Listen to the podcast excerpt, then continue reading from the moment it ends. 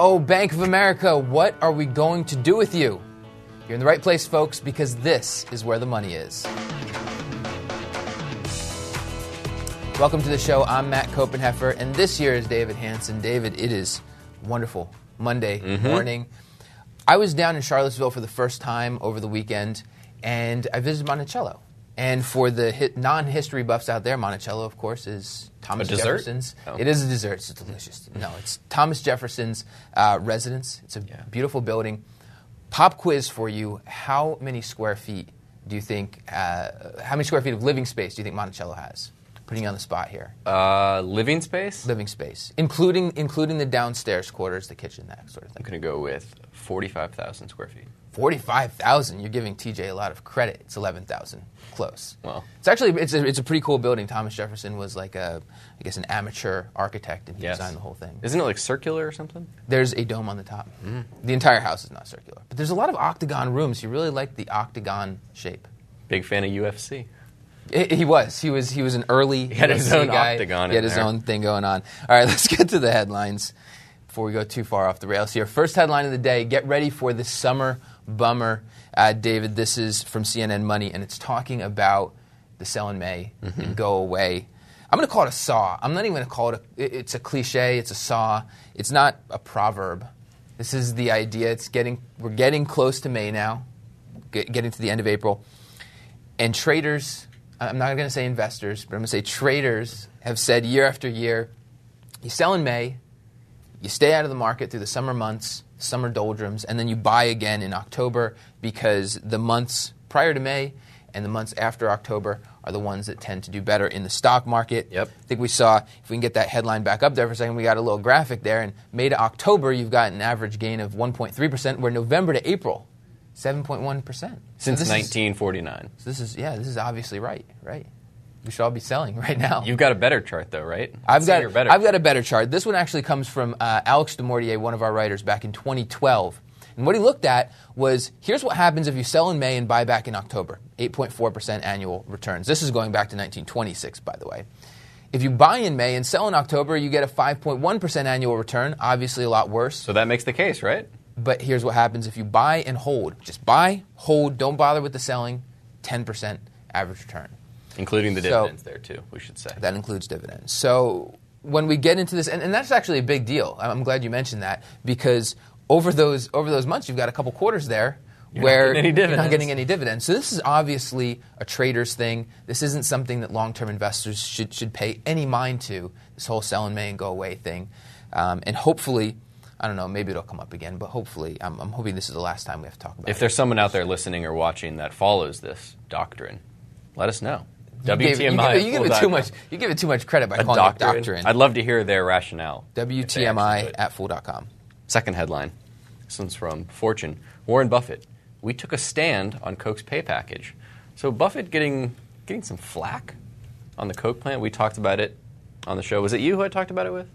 No, I don't think it was. Or maybe Somebody. it was. I, I, I forget things. So Shane Parrish wrote an article for, for us for Fool.com that really broke Great down article, yeah. Broke down the, the pay structure. How much could this actually end up costing shareholders? Just, do the Coke executives really deserve all this money? When it came to actually voting, Buffett and Berkshire abstained from the vote. They did said, "We're not going to touch this," but they they didn't agree with it. Mm-hmm. Do you wish he would have stood up a little bit more? Do He's I- your boy. He's my boy, and do I wish? I don't. I don't even know where to go with that. I, I think. I, I think he should have. I, Buffett in the past has been very much against outrageous executive pay, and so here's his opportunity to really step out and not just not just abstain, but to, to say we are we are against this. We we will vote against this, um, and and he didn't do that, and so I think it's kind of deserved that he's that he's catching some flack over it. Um, I, on the other hand, I wonder what would have happened if, if Buffett had come out strongly against management, against the board at Coke. What would have happened to Coke stock? Yeah. And the the amount of Coke stock, that's the number two investment at Berkshire Hathaway. That's the number two stock holding at Berkshire Hathaway. So I think there's a little bit of a balance here. It's kind of like when people start talking about, oh, the, the, the Chinese own so much of the U.S. debt, and what would happen if they started selling it? Well, it's kind of a, a catch 22 there because if they started selling it, it hurts the value of what they own. I think if Buffett talks down Coke too much, that has the potential to hurt the value of what he owns. And he has said before that he doesn't. He never plans on selling a single share of Coke. So maybe it's like he has no choice but to kind of not speak up about this. There was a there was more questions in the interview, and you can find it on Fortune. They asked him again about QE, what he thought of it, Mm-hmm. and he said the same thing as he did last year. It's an interesting movie, but I don't know how it's going to end. There you go. Well, in terms, knows. in terms of classic Buffett, too, uh, one of the other questions they asked him said the New York Times said recently, based on a study, that you have lost your alpha. Do you remember the last place you saw it? And if I find it, can I keep it? And Buffett responded, Lost my what? And he said, Lost your alpha, your ability to outperform the market.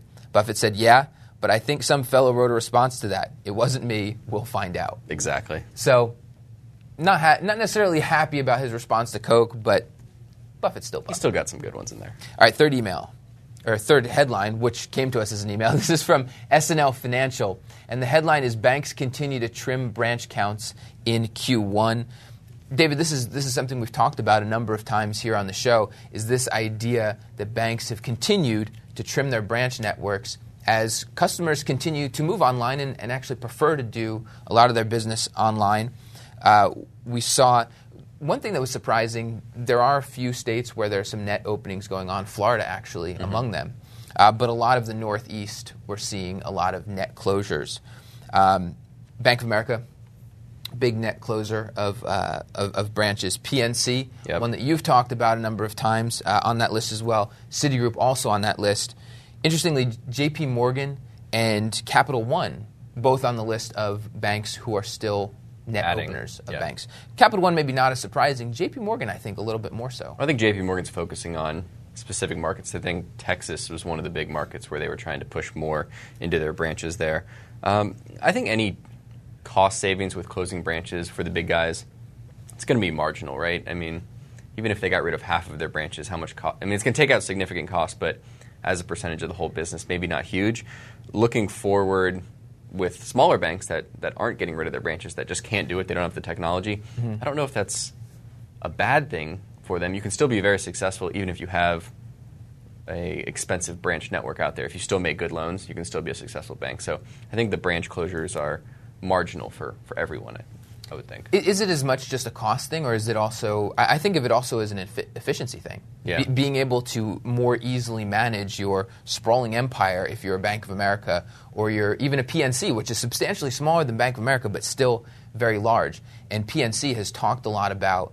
Uh, moving towards the technology, so moving towards smarter, f- for the branches that they do have, smarter branches, smarter ATMs, using uh, technology to its advantage. And I think that potentially makes it a lot more efficient. Yeah, I agree. All right, speaking of Bank of America, we're going to move on to the focus for today. This is technically a headline, but I think this, this warrants a, a bigger conversation here. We got news today from the Federal Reserve that Bank of America is going to have to suspend its capital plans that were just recently approved at the Comprehensive Capital Analysis and Review. Not so CCAR. comprehensive, I guess. Yeah, I guess so. So the dividend increase, the big share buybacks that Bank of America announced, now put on hold because basically they it sounds like they submitted uh, wrong data. Yeah. They, they, they used wrong data in their calculations for the CCAR um, of calculating regulatory capital, which is a big deal. And they submitted th- those wrong numbers to the Fed as well, so the Fed's numbers would also be off.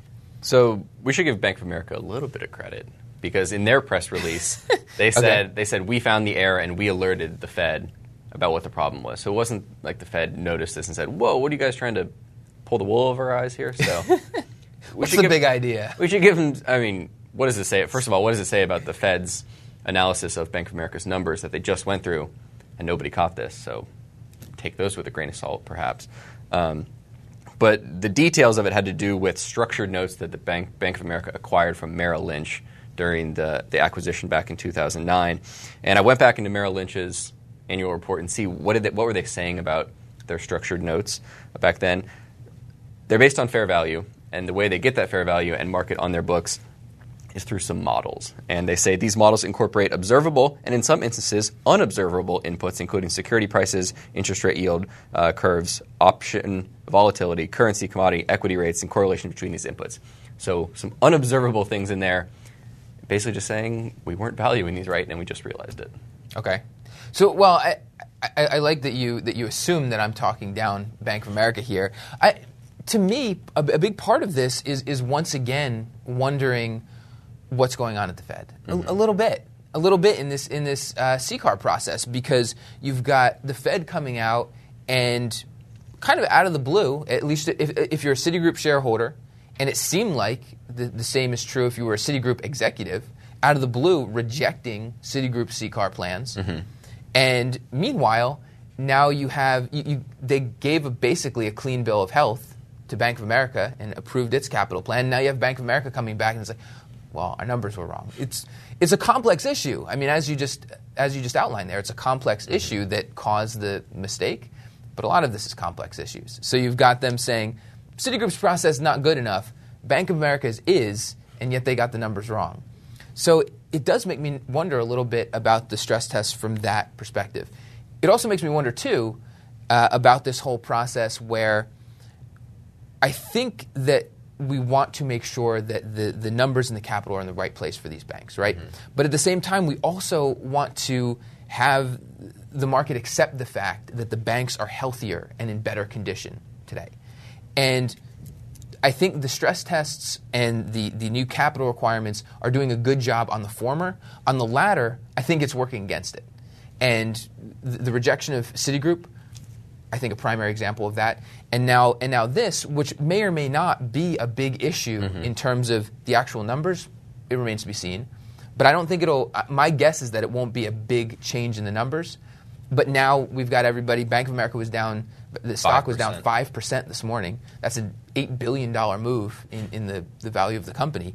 Um, so I don't I don't know that it's. Um, I, think it's working against the the idea that we need to to regain confidence in the banking system. I think the early estimates were that it's kind of tier one capital ratios would take a couple basis point hit. I mean, it's not going to be huge. It's significant when you're talking about the amount of capital that Bank of America actually has, but the actual ratios aren't going to move that much.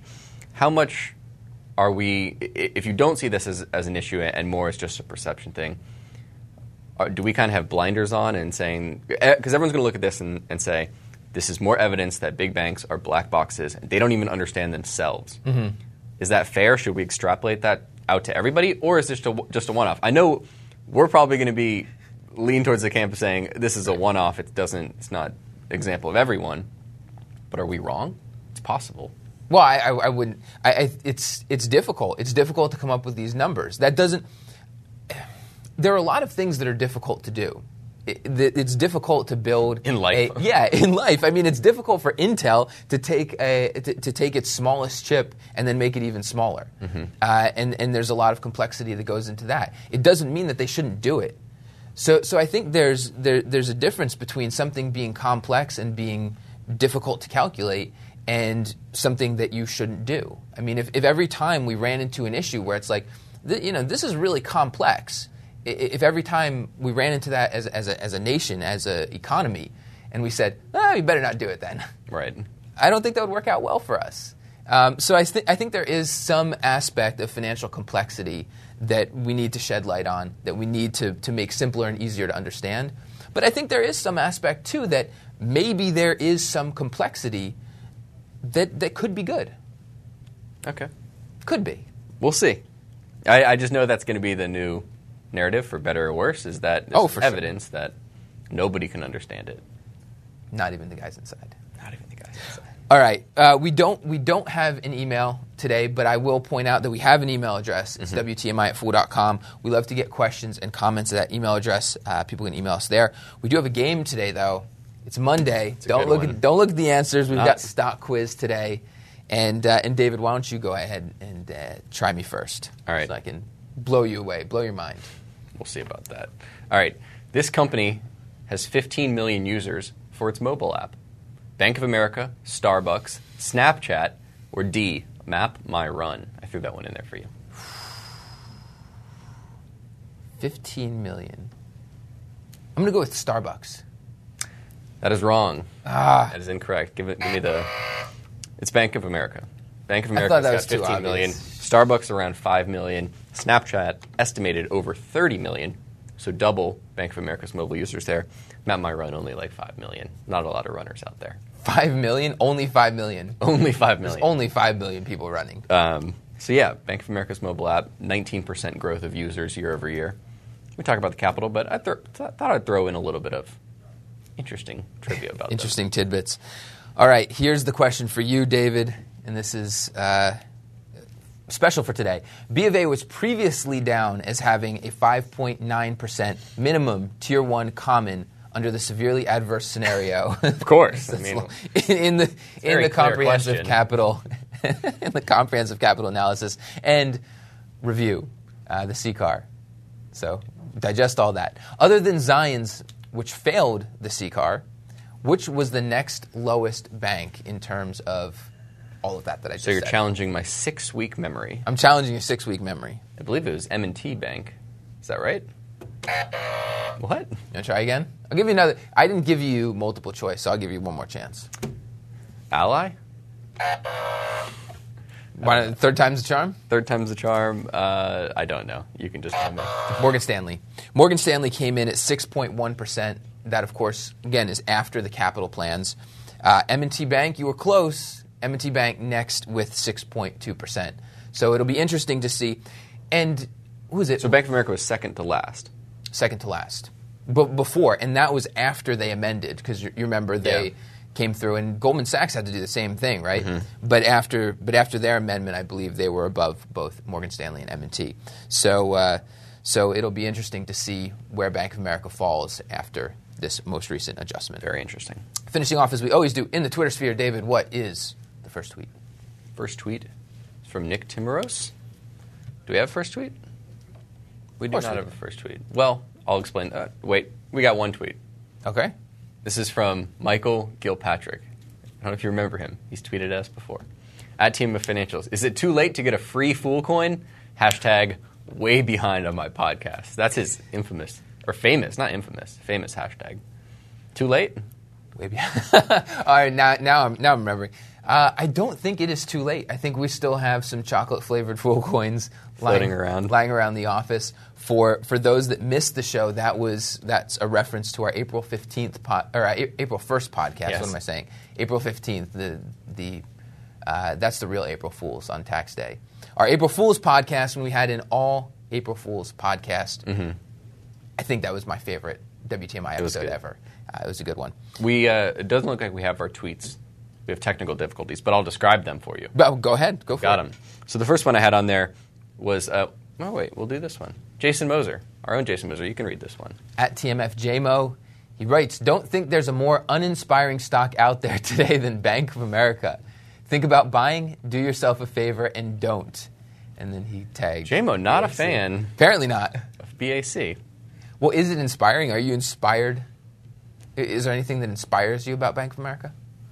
No, but that doesn't mean that You don't. bad investment. Yeah. I, I mean, that, that- I guess that's my feeling. There, there are a lot of inspiring stocks out there. There's a lot of inspiring leaders out there, um, and some of those are going to be good investments. As far as Bank of America, I don't find Brian Moynihan to be exceptionally inspiring, or maybe even at all. There would be something wrong with you if you did. would there? Yeah, Is that, is that science? Yeah. Um, and, and, and I don't find a lot of what Bank of America has been doing as particularly, I don't think it would be right to call it inspiring, but I think a lot of the moves they've been making have been good moves uh, in terms of recovering from being a disaster during the financial crisis. And for all of his uninspiringness, I think Brian Moynihan has pro- proven a capable leader during this time. There can be very good businesses that are uninspiring. We have part of our 12 days, 12 days of Berkshire series. Today's article is Warren Buffett's five best businesses. So we had a writer that Jordan Wathen broke out within Berkshire Hathaway, the five best businesses, most of them very Uninspiring. uninspiring. We got railroads, we got energy company, we got insurance, Geico. It's not, it's not very exciting. See's Candy, kind of cool, but Inspiring? you know, Quite. reinsurance business, woof. That's Well- very uninspiring. I don't know. Reinsurance can be. uh, What What would you call an inspiring company? Twitter, I don't know, Facebook. Facebook has their vision to connect the whole world. That's can't get much more inspiring than that. Okay. Well, there you go. All right. Well, that's the show for today. I'm Matt Koppenheffer. This is David Hanson. You can find us on iTunes. You can also find us on Stitcher, right? Stitcher and Swell uh, if you want to listen to us in non video form and miss out on our lovely faces. Uh, you can also find us on Twitter at TMF Financials. That's it for today. We will see you tomorrow. People on the show may have interest in the stocks they talk about, and the Motley Fool may have formal recommendations for or against. Don't buy or sell stocks based solely on what you hear.